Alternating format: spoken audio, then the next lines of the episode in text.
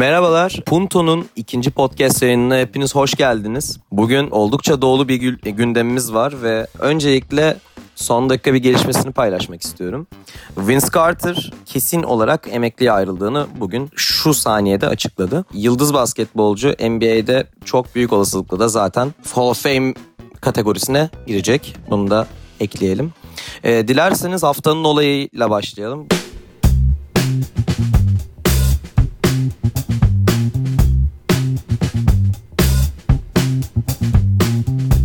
Konuda ben sözü Umutay'a bırakmak istiyorum.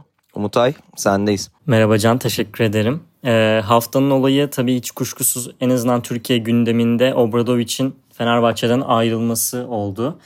Ee, Obradovic Fenerbahçe, Beko ve e, Türkiye basketbolu için çok önemli bir figürdü. Zira e, Türkiye'ye gelmeden önce ne Fenerbahçe'nin ne de bir Türk takımının Euroleague'de bir şampiyonluğu yoktu. Hatta Final Four'u bile yoktu.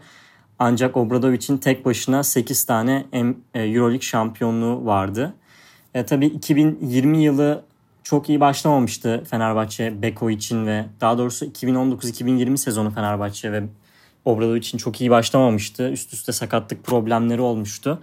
Daha sonra tabii haftalar geçtikçe Fenerbahçe biraz daha toparladı ve kendini ilk 8'e atmıştı. Yani son 8'e kalacaktı muhtemelen Euroleague'de.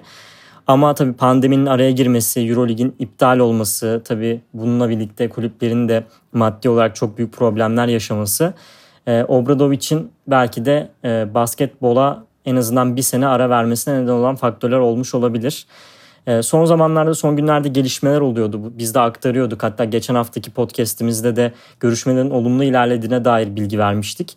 E, bütün gerçekten önemli kaynaklar da olumlu ilerlediğinden bahsediyordu ama Obradovic Sırbistan'a döndü. Ailesiyle son olarak durumu konuştu ve bir sene basketbolda yer almayacağını açıkladı. Tabii ki bu açıklamanın ardından Fenerbahçe'de kimler alternatif olabilir, kim yerine gelecek gibi e, konuşmalar da başladı. Şu anda en öne çıkan aday e, Yasikevicius gibi duruyor. Sarınas Yasikevicius. Hem Obradovic ile olan duygusal bağı hem Fenerbahçe'de bir sezon yer almış olması hem de Fenerbahçe'nin Zalgiris'ten çok daha iyi bir bütçe Yasikevicius'a verebilecek olması bu transferi olabilir hale getiren şeylerden bir tanesi. Ancak diğer yandan e, Yasikevicius'a yakın kaynaklar, Litvanya kaynakları da koçun 44 yaşındaki koçun Barcelona'dan haber beklediğini yani Barcelona'da çalışmaya istekli olduğunu söylüyor. Barcelona'da ise durum biraz daha farklı. Pesic var şu an görevde ve e, İspanya Basketbol Ligi'nde şampiyonluğa doğru gidiyorlar. Orada da belki şampiyon olmaları halinde Pesic'le yola devam edilebilir. E, kaynaklar bunu söylüyor. Diğer yandan Yasikevicius olmazsa Fenerbahçe'de öne çıkan diğer adaylar yerliler. E, burada en öne çıkan aday tabii Obradovic'in uzun yıldır yıllardır yardımcılığını yapan Erdem Can. Obradovic daha önce verdiği röportajlarda da Erdem Can'ı ileride Fenerbahçe'de veya başka bir yerde baş antrenör olarak görmek istediğini söylemişti. Kaynaklara göre Yasikevicius olmazsa Erdem Can çok büyük olasılıkla yeni baş antrenör olacak Fenerbahçe'de. Ee, diğer yandan yine çok merak edilen Obradovic'den bir yıl sonra Mauricio Gerardini gelmişti. Fenerbahçe'nin genel menajeri olmuştu ve hiç kuşkusuz Fenerbahçe'nin başarılarında çok büyük pay sahibiydi. Onun da takımdan ayrılması bekleniyor. Ee, Bein Sports'tan İsmail Şenol e, ve yine Sokrates dergiden Uğur Ozan Sulak'a göre e, Gerardini NBA'ye dönecek gibi gözüküyor. Muhtemelen Detroit Pistons'ta asistan genel menajer olarak e, görev yapacak Mauricio Gerardini. Yine okuyucularımız için e, bültende çok güzel linkler bıraktık. Obradovic'in Fenerbahçe günlerine dair ve e, yapılan röportajlar, veda klipleri, içerikleri ne dair e, güzel linkler var. Obradovic'e son bir veda yapmak isteyen e, okuyucularımız olursa e, bültenimize girip buradan e, içeriklere ulaşabilirler diyorum ve topu tekrar sana atıyorum. Çok çok teşekkürler. Ağzına sağlık gerçekten. Ee, ben Obradovic'i konusunu kapatmadan önce küçük bir anımdan bahsetmek istiyorum. Ee, birazcık şöyle açıklayayım durumu. Ben 2017 Final Four'unda Belgrad'a gitmiştim. Ve Belgrad'a gittiğim esnada dedim Sırbistan'a gidiyorum. O zaman e, Obradovic'in doğduğu, büyüdüğü atmosferi görmem gerekiyor. Ve e, Caca gitme fırsatına erişmiştim ve bu noktada Caca'ya gittiğim zaman açıkçası çok şaşırdım. Çünkü bir tane şehir düşünün, daha doğrusu ufak bir köyde diyebiliriz. Cacak'ta iki tane büyük yer vardı. Bir tanesi bir tane pub tarzı bir e, bölge vardı ve bir tanesi ise Obradoviç lokali vardı. Bu Obradoviç lokalinde her tarafta Obradoviç'in duvar resimleri, e, basketbol potaları, e, bir lokanta ve herkes Obradoviç'e olan saygısını bizleri görünce beyan etti. Mesela Sırbistan, Sırp, Sırp bir insandan e, beraber biz muhabbet etmeye çalışırken e, kendisi İngilizce bilmemesine rağmen bize misafirperverliği oldukça bize etki yarattı ve çok açıkçası mutlu olduk biz. Ne kadar büyük bir figür olduğunu orayı gördüğüm zaman da anladım deyip e, Obradoviç konusunu şimdilik kapatalım diyorum. Ve e, dilerseniz futbola geçelim. E, Cengiz Han'ın e, Milan hakkında birazcık e, yazılarını konuşalım. Haberleri paylaşalım. Sendeyiz Cengiz Han. Selam Can tekrardan. E, bu hafta futbolda e, Serie A'da Milan'ın durumuna birazcık yoğunlaşmak istedik. Çünkü Milan'da son 10 senedir e, büyük sıkıntılar var ve e, en son 2010-2011 sezonundaki şampiyonluğundan sonra 2013'ten beri de ligde ilk dörde giremeyen bir takım ortada ve ciddi bir yapılanmaya gitmek istiyorlar. Bu yapılanmanın da başını artık kesin gözüyle takımın başına gelmesine kesin gözüyle bakılan e, Ralf Rangnick ile başlatmak istiyorlar. Ralf Rangnick bundan 2 sene önce yani 2018-2019 sezonunda e, Red Bull Leipzig'in başındaydı ve Leipzig, Leipzig'te hem antrenörlük hem sportif direktörlük yapıyordu. Ve orada ciddi bir takım yarattı ve bunu da son yıllarda zaten bizler de görüyoruz. Sky Italia'nın haberine göre de Rangnick ilk aşamada 3 tane yeni genç oyuncu istiyor Milan'ın başına. Ve bunların ikisi de Leipzig'te forma giyen oyuncular. Biri Patrick Schick olarak karşımıza çıkıyor. Normalde bonservisi Roma'da ama e, Leipzig'te kiralık forma giyiyor ve bu sezon 22 maçta 10 gol atıp 2 asist yaptı.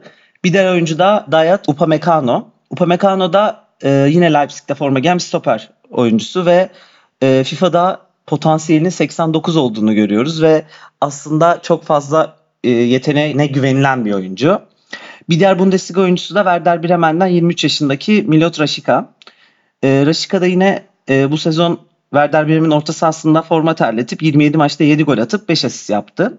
Bu oyuncuların haricinde Reinike'in düşündüğü bir isim daha var ve geleceğin çok büyük bir yeteneği olarak görülüyor. Özellikle Avrupa'da çok büyük bir yeteneği olarak gözüküyor. E, bu isimde Malearo Bogarde. Bogarde de e, zamanında yani 2018 senesinde Hoffenheim'de forma giyebilmek için Manchester United ve Manchester City reddedip buraya gitmişti. Son olarak bir şey söylemek gerekirse ilk saydığım 3 oyuncunun toplam maliyeti Milan'a 108 milyon avro olacak. Ve e, Rangnick eğer kesin olarak Milan'ın başına gelirse de milli oyuncumuz e, Hakan Çalhanoğlu'nun da e, kalacağı yönünde Tuttosport'ta bu hafta haberler çıktı. Teşekkür ederim Can tekrardan sendeyiz. Ben teşekkür ederim. Ee, şimdi basketbol tarafına tekrardan bir döneceğiz ama bu sefer NBA'ye gideceğiz. Ee, Berke'ye sözü bırakmak istiyorum. Berke NBA'de durumlar nasıl? Ee, senden dinleyelim istersen. Herkese merhabalar. Çok teşekkürler öncelikle. NBA'de geçen hafta da bildirdiğimiz gibi bazı oyuncular kendi liglerini kurma konusunda ısrarlı ısrarcı davranıyorlardı ve maça çıkmak istemiyorlardı. Bu oyuncuların başında da Kyrie Irving geliyordu. Son aldığımız haberlere göre bu oyunculara eklenen bazı oyuncular var ve bu sezonu kaçıracaklar, oynamak istemiyorlar. Bu oyuncular Kyrie Irving, Ever Bradley, Trevor Ariza ve John Wall gibi yıldız isimler. Ayrıyetten baktığımız zaman sağlık önlemleri konusunda da ciddi sıkıntıların yaşandığını görebiliyoruz. Oyuncular tarafından ciddi bir düşünce var. NBA sezonun geri kalanı için oyunculara akıllı yüzük dağıtmayı planlıyor ve bu yüzük hem termometre görevi görecek ve oyuncuların vücut sıcaklığını ölçecek. Aynı zamanda da nabız ve, nabız ve oksijen seviyesi ölçme gibi özelliklere sahip olacak. Fakat diğer taraftan da NBA gelecek sezona NBA sezonun kalanını Orlando'da devam edecek ve son zamanlarda özellikle Orlando'daki vaka artışları canımızı sıkmış durumda. Çünkü NBA yönetimi de e, özellikle NBA sözcüsü Mike Bass'in yaptığı açıklamalara göre NBA de bu vaka artışlarını takip ediyor ve ona göre bir yol haritası çizmek için planlar yapılıyor. Aynı zamanda J.J. Redick'in bir podcast yayınında bize aktardığına göre LeBron James ve Los Angeles Lakers'tan takım arkadaşları e, Bel Air'de bir malikanede gizlice antrenman yapıyorlar. Fakat açıklanan NBA takvimine göre oyuncuların 9 Temmuz'a kadar takım arkadaşlarıyla beraber antrenman yapması yasak. J.J. Redick'in söylediğine göre ise bu durum aktarılanın tam tersi. Teşekkürler. Ee, şimdi Hakan'a geçeceğiz. Hakan bize e, motor sporlarında daha doğrusu Formula 1'de neler olduğunu biraz bahsedecek. Ee, söz sende. Teşekkürler Can. Pandemi dönemi Formula 1 organizasyonu üzerinde çok ciddi bir etkiye sahip. Oldu. Ee, Formula 1'in genel finansman durumu içerisinde pist ücretleri, televizyon yayın ücretleri ve sponsorlardan gelecek gelirlerin ciddi bir kesinti bekleniliyor. Ee, fakat bu kesintinin ne kadar olacağı bilinmediği için F1 takımlarını finansal açıdan büyük bir baskı altına sokuyor bu durum. Özellikle son iki senede başarısız olan e, ve takım sıralamasında sonuncu olan Williams ekibi e, bu yaz için e, Formula 1 ekibinin bir kısmını veya tamamını satmayı düşünüyor. Williams ekibi 2019'da yarış gelirlerinin %35'e e, oranında kayıp gelirlerinde kayıp uğradığını açıklamıştı. Geçtiğimiz günlerde de isim sponsorları Rocket ve ana sponsorları Rock Drinks ile e, yolları ayrılmıştı. McLaren grubunda ise e, pandemi süreci yüzünden ekstra bir finansman arayışında takım. Bu sebeple de F1 takımını ve aynı zamanda da IndyCar takımını içeren McLaren Racing bölümünü %30'unu dan hisse satmayı planlıyor takım. E, likidite pozisyonunu güçlendirmek için. Renault e, takımı ise bu iki takımla benzer kaderde olmasına rağmen geçtiğimiz günlerde Dubai merkezli lojistik şirketi DP World ile yaptığı ana sponsorluk anlaşması ile e, uzun vadede Formula 1'de kalma ihtimalini arttırdıklarını açıkladı. Bu sponsorluktan gelen ekstra gelir ile iyi bir finansal denge kurmuş olduklarını açıkladı takım patronu motor sporlarında son durum bu şekildeydi. Ee, çok teşekkür ederim. O zaman tenisle devam edelim istersen. Ee, teniste durumlar nasıl? Novak Djokovic e, haberleri e, ne duyuyoruz? Senden alalım.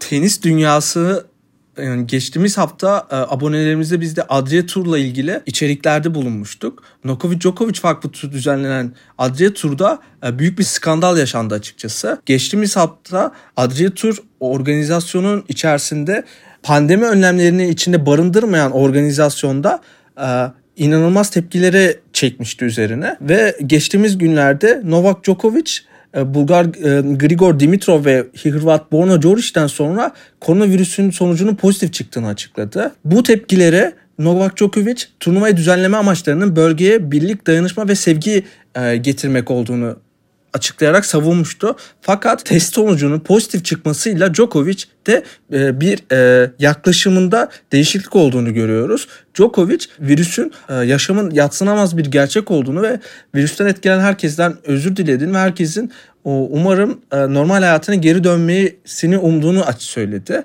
Ayrıca şöyle bir ayrıntı da var. Tenis turnuvasının açılışına bir gün önce de Djokovic ile bir araya gelen NBA oyuncusu Nikola Djokic de korona testinin pozitif sonuçlandığını açıkladı. Eminim önümüzdeki günlerde de bu Adria turunun yankıları tenis dünyasında devam edecektir. Ee, bu şekildeydi Can tenisteki gündemde. Çok çok teşekkürler. Ağzına sağlık tekrardan. O zaman şöyle yapalım. E, haftanın hikayesi bizim aramızda bugün Osman da var. E, sözü Osman'a bırakalım. NASCAR hakkında konuşacak kendisi.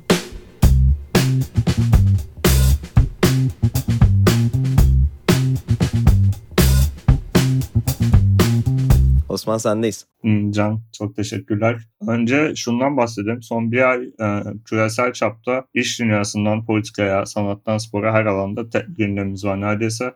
O da George Floyd'un e, öldürülmesinin ardından e, pek çok taraftan yükselen ırkçılık karşıtı e, gösteriler ve tepkiler oldu. Ve geçtiğimiz hafta e, NASCAR da bu yönde e, bir karar aldı e, ve konfederasyon bayrağını 5 yıl süreyle yarışlardan yasaklamaya karar verdi. Önce biraz kısaca NASCAR'dan bahsedelim. E, çünkü NASCAR'ın kökenlerini anlamak bence meseleyi anlamak için de önemli.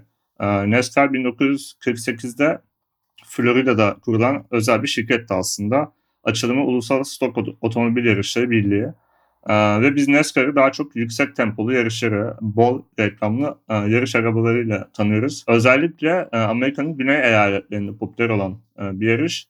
E, bu önemli bir nokta çünkü e, güney eyaletleri aynı zamanda konfederasyon eyaletiydi bundan e, yaklaşık 150 yıl önce. E, ve bu yüzden aslında NASCAR e, yarışlarında konfederasyon bayrağı bu kadar hakim konumda. Yani NASCAR için aslında bir Güney Amerika kültürü diyebiliriz. Amerika çıkışı olsa da aslında bugün Kanada'da, Meksika'da, Avrupa'da toplam 100 pistte 1500'ün üzerinde yarışa ev sahipliği yapan bir organizasyon. Ve yasak konusuna gelecek olursak yasak aslında Bubba Wallace isimli bir yarışçının başlattığı kampanya sonucu arkasında ilmi alarak NASCAR'ı bu kararı almaya itti. E, Bubba Wallace 93 doğumlu bir NASCAR yarışçısı. Hali hazırda Richard Petty Motorsports takımı için yarışıyor. E, henüz çok genç aslında 26 yaşında fakat 2018'de Daytona yarışında ikinci, 2019 yılında da Brickyard yarışında üçüncü olmuştu. Yani kariyerinin erken dönemlerinde diyebiliriz. Fakat uzmanlar geniş döneme bakıldığında aslında çok başarılı bir yarışçı olduğunu düşünüyorlar. Bubba Wallace konfederasyon bayrağının yasaklanması için bir kampanya başlattı ve NASCAR 5 yıl süreyle yasakladı. Wallace bu kampanyanın çıkış noktasının ırksal ayrımcılığı taşıyan sembollerin artık ortadan kalkması gerektiğini ve daha eşit bir düzen kurulması gerektiğini düşündüğü için başlattığını açıkladı. NASCAR ise sporun e, eşit ve evrensel olduğunu ve yarışmaların, organizasyonun, sporun herkese açık, daha sıcak, hoşgörülü bir spor haline gelmesi gerektiğini belirterek bayrağı yasakladı. E, fakat bu konu farklı görüşler var. Bir bölüm bu kararı çok doğru buluyor e, ve destekliyor. Hem sporun daha evrensel olması açısından hem uzun süredir aslında tartışılan bir konuydu bu ve daha önce çeşitli tepkiler gelmişti NASCAR'a ve NASCAR yarışmacılarına karşı. Fakat bir bölümde bu yasa kesinlikle kınıyor. Örneğin NASCAR kamyon yarışları seviyesinin e, sürücülerinden Ray Ciccarelli organizasyonun insanların hangi bayrağı taşıyacağına karar vermemesi gerektiğini, organizasyonun bunu hakkı olmadığını düşünüyor ve Ray e, belli ki bayağı sinirlenmiş olsa gerek sezonun sonunda ayrılacağını açıkladı organizasyondan. Diğer yandan NASCAR seyircilerinin de çoğunluğu aslında bu karara karşı ee, onlar konfederasyon bayrağının geleneksel bir sembol olduğunu düşünüyorlar. Amerika'nın güneyinin bir kültürel mirası olduğunu düşünüyorlar ve ırkçılıkla herhangi bir ilişkisi olmadığını söylüyorlar. Ben açıkçası bu görüşe çok e, katılmıyorum. Çünkü e, NASCAR e, Amerika Birleşik Devletleri'nde 48 yılında kurulan bir organizasyon. Konfederasyon eyaletlerinde kurulan bir organizasyon değil. Bu yüzden aslında bu bağın biraz da kopması gerekiyor. Her ne kadar kültürel miras olarak görüyor olsalar da ee, ve en son bu hafta bir gelişme yaşandı. Ee, Bubba Wallace'ın garajında bir ilmek, e, idam ilmeği bulundu. Ee, Wallace önce haftanın başında Instagram'dan e, çok üzüldüğünü ve hayal kırıklığına uğradığını e, belirtti ve ardından bunun bir nefret suçu olduğunu belirtti. Hem Wallace hem NASCAR ve ardından FBI devreye girdi. Bu idam ilmeğinin neden orada olduğunu ve kim tarafından konduğunu araştırdı.